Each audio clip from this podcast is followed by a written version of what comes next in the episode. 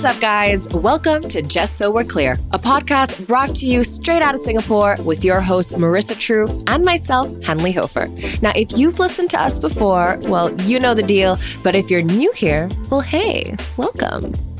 So on this show, we cover pretty much everything to do with modern life. Female empowerment, sex, mental health, finances, you name it, we do it in the most uncut way possible. Mm-hmm. So grab a coffee, maybe even a glass of wine. No, definitely some wine. Light a scented candle.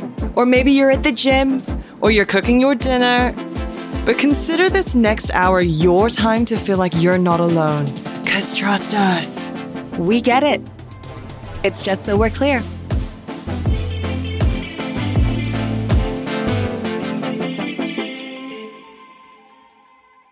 All right, so welcome back to the show. Hanley here, Marissa opposite me. Hi. We want to give you a little lowdown, a little honesty of the energy we're coming to you with today. Firstly, it's about redemption. I think. To redeem ourselves and to also redeem the situation. So this is the realities of indie producing a podcast, is that the tech don't Indie's tech. Indie's a cute little way of saying we try our best at home from scratch. Yeah, indie. Boutique. Boutique, if you may. Um, so basically, we've tried to record this episode two times already. If we lucky feel number three. If we feel chaotic at the beginning, bear with us. We will eventually even out. Um, but here we are. Marissa, listen.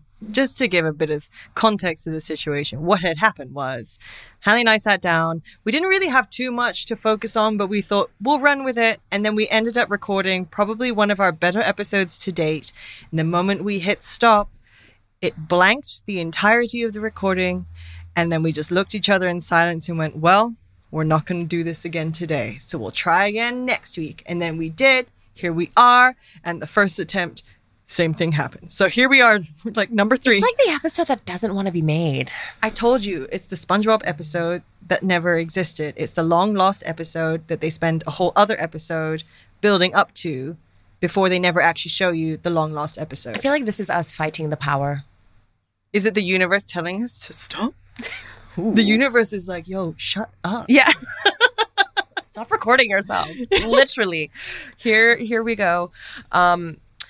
But anyway, chaotic energy. I think you guys like that anyway, which is why you return if you return. But let's kick off properly with the episode. Hope everyone's been doing great. It's been an interesting mid-year. I can't believe we're already approaching the end of August. I feel like from this point onwards, the rest of the year just gets super busy in terms of the social events. Everything starts to happen really quickly. And frankly, I'm here for it. I'm up really? for living La Vida Loca. I'm all open for whatever's to come. I am in the opposite camp where I know I have plans right up until the seventh of January. And I'm like, my God, why? Mm. Like, where did they all come from? How have I kind of roped myself into all of this? Given two of them are weddings and then the other is Christmas and New Year's. So that's sort of bundled together. And those are things that you can't not do, but I'm like, how did we sign up for all of this without thinking about it? This is life. But, you know, actually, this kind of aids to the topic that we covered in the failed episode where you brought up, actually, and, and just to give you guys an idea of what we talked about and what we're probably going to end up talking about again today. We spoke about, when do you know it's time for you to upgrade your life? Like, when do you know when you need change? Or when do you know when you're going to allow yourself to just let your hair down, to just, you know, relax, to enjoy yourselves? We use this analogy of, you know, when do you burn the good candle? When do mm-hmm. you drink the, the good, good wine? wine? And some of us, we kind of put these things almost like on a benchmark, or if we hit a goal, or if like A, B, and C is perfect, then we'll allow ourselves to indulge and just enjoy. But I think that what you're doing with keeping yourself busy with all these wonderful events, weddings and holidays, even if it's up till January, is a version of you letting yourself drink the good wine. Oh, it absolutely is, because every single time I've had to book one of these flights, I'm thinking to myself, is this something I can afford?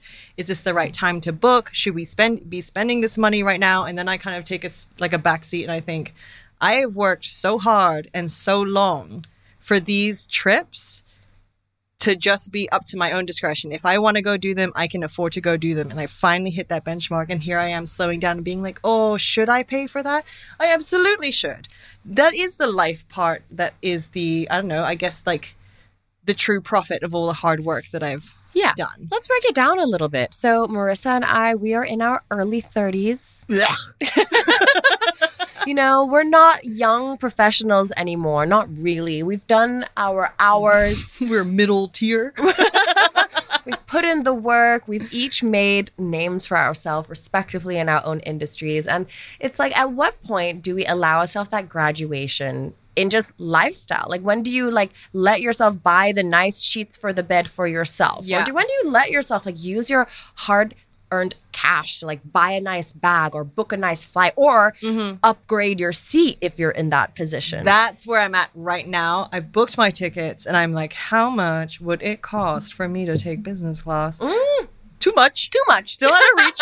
We're not there yet. Maybe yeah. at forty. We'll try the next decade. But it's exactly that point where it's, you're at an age where you're starting to really clarify for yourself what your wealth means to you, or what the richness or like your hard-earned money means to you. Because we always talk about like money doesn't matter. It does. It actually does, because it's the tool that enables you to craft a lifestyle that you really feel like you belong in. And exactly as you were saying with bed sheets and like the candles and the wine, you do hit a stage where you look at the cheaper option and think, I don't need to buy that. I can actually pay for just the nicer one and give myself that. But I think, especially from Singaporean culture, like we love a deal. We oh. love a bargain. Yeah. And so it's ingrained in us that if you don't go for the cheapest option sometimes, it's the waste of money, but at the expense of value. So I think mm. growing older is just like, where are you really assigning value in your life? Like mm-hmm. we spoke about, for us, our wealth looks like our freedom to travel, our freedom to book any flight, go at will, having crafted careers that give us the flexibility to just go and do what we want to do separate to our work. But I think for everyone, I mean, for some people, it's literally like, I don't know. It's different. That's the thing. We're we're at a point where you're allowed to define what your idea of a rich life looks like. And I'm totally stealing the words from... What was the name of that guy? Uh, Ravi something. He's the... He was... He wrote a book. Yeah. He basically has a show on Netflix. Maybe you guys saw it. It's called How to, How Get, to Get Rich. Rich. We watched the first few episodes. I ended up buying his book because I like this idea of being really intentional in crafting what your version of success looks like, what your version of wealth means, what your version of value and rich looks like. And I think it's an important exercise to do. And I think it's an important thing to share and talk about and be be clear about for yourself, especially at this point in your life. I mean, like in your twenties, you're just figuring things out. Like you, everyone kind of gets a pass. Yeah. Things that happen with the number two in front of it, like twenty anything, honestly, it's a write-off. The shit you spend money on in your twenties thinking that's the thing that makes you feel like a big shot is like, what was the most outrageous purchase you made in your twenties that made you think, yeah, because it's me and I made it, when actually you look back and you're like, that was a stupid decision. It was a pair of Louboutin shoes. You have... I have the, the red...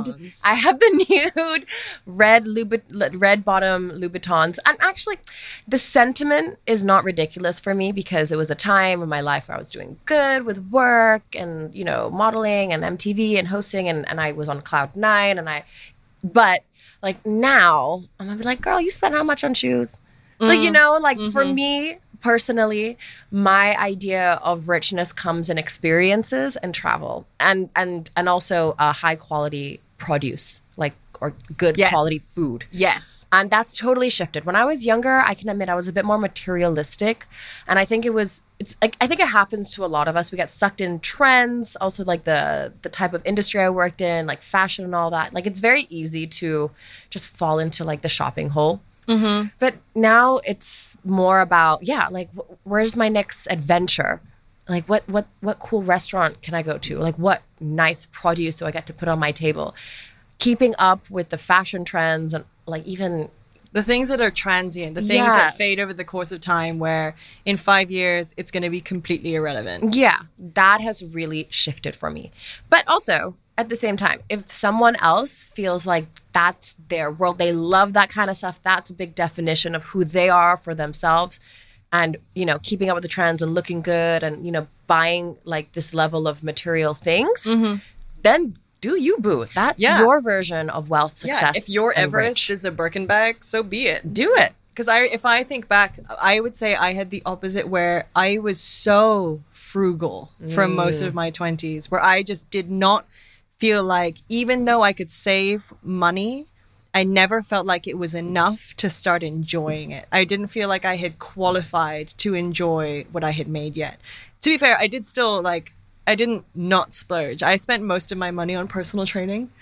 Mm. Back in the days where I was genuinely earning about, I think, two thousand dollars a month, I was spending half of that on personal training at the gym mm. because that was the thing at that point in time that I decided held value to me. And I don't regret that. I actually am proud to have done that because I knew that was like an investment in myself.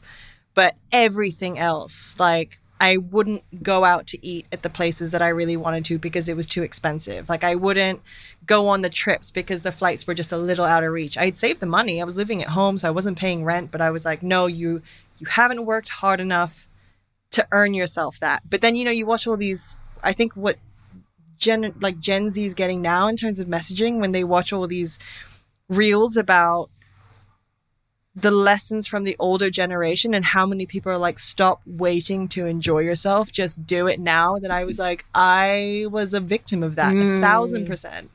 I was so frugal to the point where I compromised enjoying life. Mm. Like that seems so stupid to me. And now I'm like, oh, okay. Now that I still may not be like the richest person in the room, but I definitely have enough to enjoy myself. Ooh, I'm opposite. I think in my twenties, I was like, YOLO. like oh. I was like, I was really like letting myself indulge and living life to the fullest of what I, my means would allow. And now I feel like because I had that out of the way in my twenties, I had that experience then. Mm. Now I, I don't have such a need to to do that anymore because I've done it. Was it because there was a part of your brain that was like, I'm in my twenties, I'll make more money farther down the line, this is for me to just enjoy myself with? No, it, it was, all, I've always had the, um, I don't think my mindset is really, okay, it's changed in terms of like where I put value. Obviously we talked about that. Yeah. But I think it's more like you only live once, honestly, not to be a freaking millennial with the YOLO, sorry, Drake, but... But, you know, life is precious. Life is short. Let's be in the moment. Let's live for today. That was so my mindset. And in many ways, it still is, just differently. So when it came to indulging and letting myself do all this, it's like, let's do it now while we can. But now I've had the experiences. So what does it look like to you now? Of what do you mean? Like in terms of like you're saying you still enjoy yourself, but your attitude is the opposite. And I guess what you're more foundation building with your money, like you're... Like where? Yeah, yeah, yeah. What no, are you doing no. I'm your cash now. No, I, oh, I am putting it towards travel, my future, mm-hmm. good quality stuff, stuff, good qu- quality stuff. I think yeah. that's the thing. That's the key word. You get to a point where you're like, mm, I'm gonna check the labels and make sure it's one hundred percent cotton. You know, like quality items that have longevity. No more polyester blends. No more like fast fashion. No, slow down. You know, just like really just. Yeah, all the stuff that was quick dopamine hits that my wallet could afford me, I just don't do it anymore now that I'm older. So going back to when you were younger, how did you define making it? Like, what did making it look like to you? Um, a similar thing to what I have now, because I don't think my values have changed that much. Like, I still value independence, freedom, open-mindedness, um... Uh, and compassion. Like these have always been, been my North Stars. So I think back then it was still freedom and mm-hmm. independence. So yeah, I'd say that during that era of my life, that felt successful. But if we're going to talk about success, you know, I think that my story is a, it's quite different from the average early twenties. Sure. Because I started work quite young. And in you that regard, started fresh out of school. Yeah, I, I started really young. I started working really young, and I started working in a profession that served me well really young. So I was yeah. always, I was very um, careful to not compare or put myself like in just in mm. the general like early twenties category, just because I had started my career like four or five years before mm-hmm. everyone else did. Mm-hmm. And so it's just different. It's so interesting because when I was in university, my dad had this really great practice where whenever he would visit us, he would take us out somewhere really nice for dinner, and we'd be like, oh, it's too expensive or whatever. And my dad would always say, this is for aspirational living. I want you to understand the caliber of lifestyle you can aspire towards. This isn't an everyday thing, but this is something that you're going to reach for one day. And so that set in my mind of there are finer things that I've learned to enjoy that I want to earn for myself. And I think in university, because everyone's everyone is super like budget conscious, because there are some people who are taking out debt in order to be at university. Some are fortunately bankrolled by their parents. Like I was lucky enough to have my parents pay for my university education, but you're always super cost conscious, right down to which supermarkets you shop at. And like that was such a big deal. So to draw some kind of equivalence, like there was Lidl. Yeah, I know Which Lidl. Is, I would say it's like giant supermarket. It's like the Sheng Siong kind of vibe. Yeah, it's yeah. like giant Sheng Siong. And then you have Fair Price, which is like Tesco. And and then you have, I'm going to say mm. Waitrose is more like Cold Storage. Okay, and then you got like Little Farms, which is like okay, Marks no, and Spencers. Yes, like yeah. more boutique-y in terms of like very select. Like ten dollars for one avocado. Yes. Yeah. And so university became this whole like, what level of supermarket are you shopping at? And mm. you had the rich kids who were shopping at the Waitrose without blinking an eye. And then you had me who was super thrifty at Lidl. And I loved the reduced to clear aisles. I remember one time. Still love them. One time, my record was I bought four whole honeydew melons for fifty-four p. Ah, bargain. Yeah, it was. I texted my sister at the time. So I, was, I was like, you won't believe what I've just accomplished for myself. But I remember thinking to myself, my level of wealth is when I can shop at the Marks and Spencers, Waitrose's, you know, Jasons of the world, Little Farms of the world, without having to question whether it's within my means to do so. Like my standard of living is that is the default. Mm. I don't think I'm there yet. I could. I just don't think I would last very long. But that was sort of it. It was the moment at which I wasn't even thinking about money because I knew I was capable of doing the thing I wanted. Mm-hmm. That total freedom of choice. Mm. So like you would attach it to, you know, freedom, flexibility, and that would look like travel.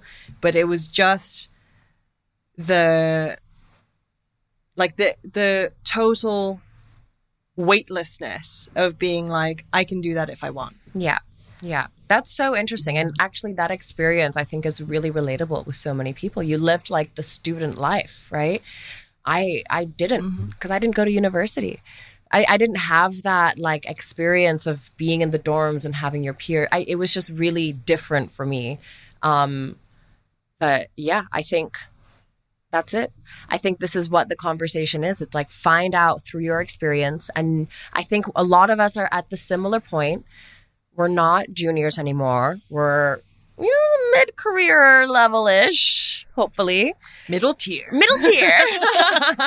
And um, we can start being clear, unapologetic about when we get to indulge, what our version of success looks like. And we're so past comparing ourselves to what we see as being fed to us as the rich life. And also this is, I think this is a touchy one in Singapore, especially because we are notorious for being a very uh, label-driven society. Oh yeah. Yeah. Crazy like Rich Asians was here for a watches, reason. Like your postal code, like everything like that. Status matters here. Exactly. It's such a, it's so, it's so prevalent. We all know what I'm talking about. So it's like finding those moments of consciousness to pull back from like those echo boxes of just what the vibe is out here to find what works for you and just be unapologetic and true in that. But I do think it's not as easy as it sounds sometimes, because if I think back on what I thought I should be spending my money on as I earned more of it. I thought it was things like upgrading the quality of my wardrobe. And the fact of the matter is, as nice as it would be to have, you know, the Cosses of the world, the Pradas, the Marc Jacobs, whatever it is, I always felt like that was what I was supposed to do, but I just could not get myself to care. That's I fair. I don't care yeah. about the brand of my clothes, so long as it's good quality and it's functional and I can get, like, go to A to B and I don't look like a hobo. That's enough for me. But I remembered, I think it was, it was probably my mother being like, upgrade yourself. And I was like, my definition of upgrading just doesn't look like that. But now it's adjusting because I think, you know, especially given our industries, things like image do matter, whether it's in the Singaporean context or just what we do for a living. So then I'm like, oh, you should treat yourself to that manicure because that, that treat is also an investment in a way. And so it's the difference between, am I elevating my wardrobe or, you know, doing my nails or whatever because that's where I see a luxury that I've afforded myself? Or is that a different kind of investment for myself? Mm. Do you know what I mean? I do. Like, is this, like, because the idea of this investment for myself means that this will help me succeed further versus I'm getting this because I like the way my nails look after. Yeah. Like, is this a reward for everything I've worked for? Or is this something that is also going to act for the betterment of my future? Well, it can be both.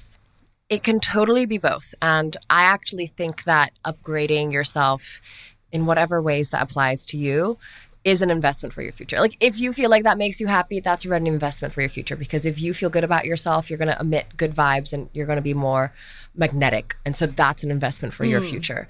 And you know me, I'm a big believer in uh, dressing for success. Yeah. I'm a good believer in being, you know, kind of groomed mm-hmm. and be ready mm-hmm. for the occasion. I'm always overdressed. True. As opposed to being the underdressed. I'm like, always be overdressed. You're you know? always the glamorous friend. Yeah. And that's because there is a reality to and psychology of how these things do favor you. So that's the thing, that I've learned to attach value to things that I see as now more of an investment rather than things that I just think are a treat. Because yeah. like, I don't care Listen, that much. I'm going to say it very clearly for, for, for just to be said. Grooming and like upgrading and having your aesthetics a little polished, I believe, is important. Because it yes. is. It's just the reality of the world. If you show up, I mean, it, there are some cases where, you know, it's this is way too much of a generalized sweeping statement. So don't get like, don't get too don't bunched up. Don't come at us. But it is the reality of the world. Like, if you show up to a job interview, if you show up to a date, if you show up to an occasion where you're trying to gain something, and if you're not groomed, if you're not looked after yourself, if you look a little disheveled, the chances are people are going to already judge you for that. It's, it's just it's just how the world it's works. True. Your appearance does matter. It to does, a degree. But appearance and the way that you look after yourself. There's like a self-respect that comes with being put together when you show up. It's the way that you view yourself, and the way you view yourself is the way that others will view you. It's like the way you treat yourself. You show others how to treat you. If you show up everywhere as your best self, even in the days where you don't, where you can't, you do your best. You know, that is a level to me of self-respect. True. I agree with you. I also just sometimes see myself as like the disheveled and unruly genius that just needs a little bit more sleep. And I'm yeah. like, you will take me as I am because you know I'm brilliant. Even if I just look, I'm yeah. like, I'm about to start crying. You can do you can do both. But I'm saying the game has been like this for years and years and years. You might as well play the game. It's true. It's like natural selection. Like, you will gravitate towards someone who looks like they just have it together. Yeah. Yeah. Totally. And that makes total sense. And totally. It's like it's like the personal trainer thing, right? Like, honestly, if my personal trainer was in tip-top shape, I trust him. Even like mm. I trust him. He's a walking product of his craft. But if my personal trainer, even if he had the certifications, if he showed up and he wasn't in the like top tip-top shape, I would be suspicious. It's just Oh, I would have I would have seen them and been like, you're going for the relatable thing, huh? No, I'm being a little suspicious, but that's my approach, right? So anyway, take it at take that as uh, you will. And again, open to hear your opinions. Everyone's different on this. Everyone was also raised different on this. Values, your North Star. Everyone has their differences, and these are simply our views on the matter. Yeah. Just buy yourself the nice thing every now and again. If it's a sandwich, if it's a handbag, if it's a Louboutin, or if it's a flight. Yeah. You know what? A candle or a wine bottle. Just do it. Exactly. Light the nice candle. Drink the nice bottle of wine. Like, on, life is short. We might as well, like, enjoy the fruits of our labor while they're here before they go rotten. Oh, one hundred percent. I definitely went overboard, though, because I... I re- like this mindset really crystallized to me when I moved from one bedroom in my apartment to the other, and I had to filter through a lot of my belongings. And I had a bunch of nice candles that I had never lit. And then I overcompensated for that by lighting all of them at once. And so now every single one is like down to the nub, and I'm like, worth it. You know what's interesting? We've talked a lot on uh, about like just sort of material objects, objects in this discussion, right? Um, I'm actually going through a moment where I am detaching myself from my things. I I see that. I think I'm coming from the point of I don't think I have too much of an attachment to material things beyond their sentimentality. So what I mean by this also is I recently moved. And in the process, I had a giant Marie Kondo cull. Mm. And I also more or less said goodbye to a place that was very sentimental to me. Mm-hmm. And I'd also realized that I have moved house and moved home like six times in the last ten years, which is a lot. It's a lot emotionally to leave a place, to say goodbye. And, you know, the moving process, you throw out a lot of things. And so I realized that I was putting too much meaning into stuff. I think that's also why these days, you know, you ask, like, what was the difference when you were younger now with, like, when it comes to, like, material things. But through the process of getting rid of things, clearing things out, moving space, I realized that it hurt every time to say bye. And I actually had to check myself of what could I do for future self to basically save my emotions, save my overthinking, save my anxiety of having to say goodbye so often. Mm. So I've sort of shifted my mindset around objects and even spaces to just be grateful for them in the present, but not actually attach too much of myself to them, because nothing is permanent. Things change all the time. And if every th- time I go through a major change, I go through this like emotional ordeal, does that really help me? You know, it kind of makes things a bit more appreciative in the moment. Like, for example, this home that I'm living in, I could not be, I probably won't be living there next year. So I'm walking around the home right now and I'm like, I love this place. I love every corner of it. And I love it for where it is right now.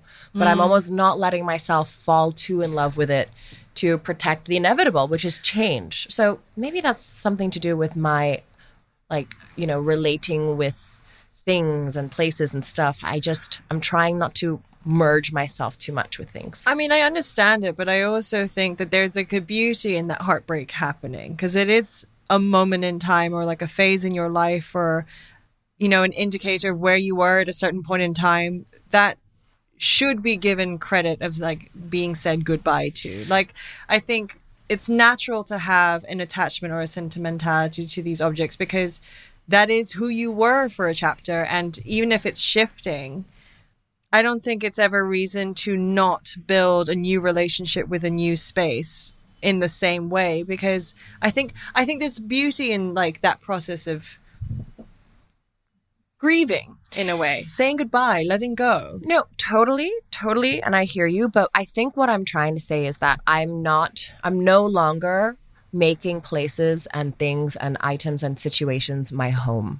Okay. I, I've realized that home is really me. Like, it's the whole idea of that. I want to get to a point where wherever I am, I'm so comfortable, I'm flexible, I'm adaptable, because I'm good with just myself being there. Because mm. I've experienced the turnaround so often that I'm like, oh, actually, the walls change, the, the materials change, even the friends change, the music changes, but like the thing that is consistently there is me. So I'm going to take the energy back and put it back into myself, okay, instead of attaching it to what's around me. I see you. But I think it's also probably slightly different for us than it would be for other people, because it's always within the context of Singapore, which does represent to us like a greater sense of home, even if it's not like the f- specific physical space. Well, I think, you know, for expats here, like you and I have a lot of expat friends, their notion of home is still where their family is. And there is this Like, I don't think they have necessarily the privilege of feeling like it's just them in themselves, because they've had to say goodbye to so much that still, like, there is still this other life that exists there. Mm. And so when they speak about the way they miss home, I think that's a different kind of heartbreak that we don't really have a sense of until we leave Singapore. That's true. That's true. But I, I mean, that's true. But I, I have also had a slight experience of that when I spent all that time in Bali and I was away from home and I was like creating a home there. Then I had to sure. leave that home. And then I was like, but home was still here for you to come back to. You know what I mean? I, I know. And I hear yeah. you. I think what I, my point is that it's more like the physical spaces that we are. Sure. Like home, of course, home in that sense is always Singapore. But yeah. like, don't attach yourselves to rooms. Don't like call people your home. Yeah. Don't like make items your home. Don't don't take away the feeling of home and safety from outside of yourself. Like, don't give your power away like that. We do it so unintentionally with good reason, but I find find I'm finding that the healthiest thing for me to do is just to remember and put the power back of what home means, is to just be in my own body. Mm, I think because I again this com- this is similar to what we were saying about like, what does you know, wealth look like to you? What does home look like to you? Everyone's got their different definitions, right? Like for me, I do think there is an attachment to people. Mm-hmm. Like for me, it's wherever my family is, that is my home. Yeah. I mean, that's a granted. Yeah. That's like baseline. Yeah. But I think in terms of what I've always found is that there was always this focus on like, where is your one home? And I feel like because I have communities in so many different parts of the world, I have homes. Ooh. I have homes in all of those places. When I go to London, I have a home because my brother and my sister are there. When I go to New York, I have a home because I have some of my closest friends there.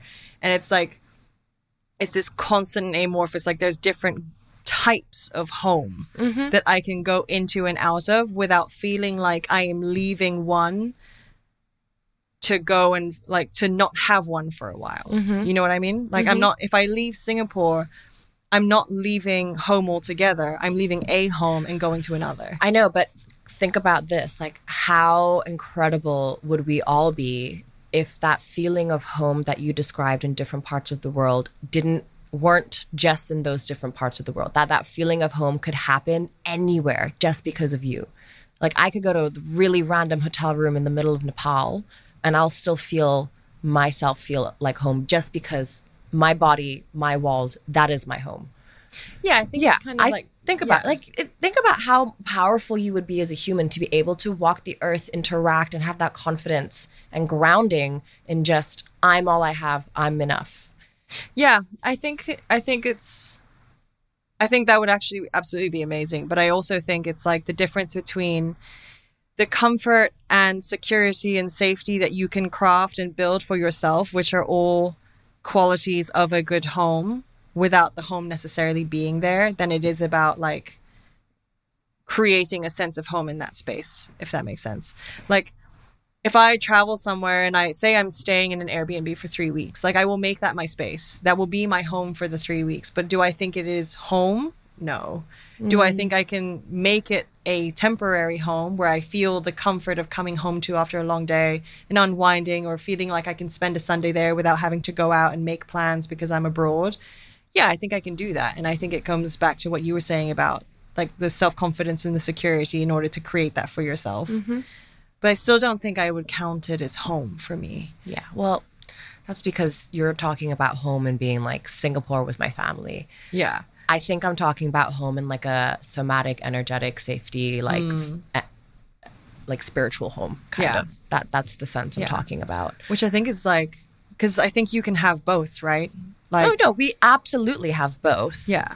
Um. But yeah, my focus recently has been to ho- hone in on that home, mm-hmm. just because of the last year, the last sorry, ten years of moving six times, of being like, okay. So what does that look like in terms of? How do you practice that? Like, what do you do to cultivate that for yourself? Self-talk, intuition, um, like just moments of true acknowledging when I feel peaceful, like mm-hmm. savoring the peace, understanding what that peace looks like, on like a diet sense of like what's going on in my mind. Like it's really like a self-assessment over and over again to mm-hmm. be like, okay. So consistent mindfulness. Yeah. Yeah. How am I? Where am I at? And it's been pretty cool. This has been the most peaceful and most like happy, but not even in like an erratic, like chaotic happiness, like elation. Like I've mm. been happy, but I've been calm for for a while now. And I've not felt this way for or such a long time. And and it's just made me so reflective of so what that a, means. It's a contentment over a euphoria. Mm-hmm. It's like a like a steady undercurrent mm-hmm. where everything is aligned and everything is peaceful. Mm-hmm. What's that like?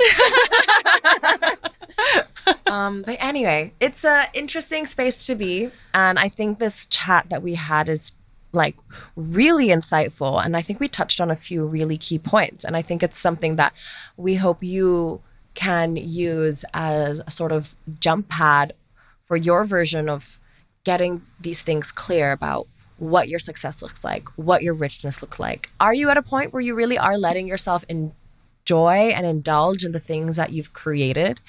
You know, are you like, maybe for some people that richness feels like that contentment. Like maybe it's not even about like things or experiences. Maybe it's just like nervous system. Like what does it look like to you? What does it mean? Mm. And yeah, let us know. Sounds like everybody's got to get their journals out. Should we come up with our own exercise book? Instead of like how to get rich, it'd be like how to get happy. God, I'm sure there's another podcast on this. So what we're saying is we shouldn't write the book. We should find the book and tell other people to buy it. We'll let y'all know if we figure it out. But as usual, we're still figuring it out. And we appreciate you being on the journey with us. Um, am I missing out anything?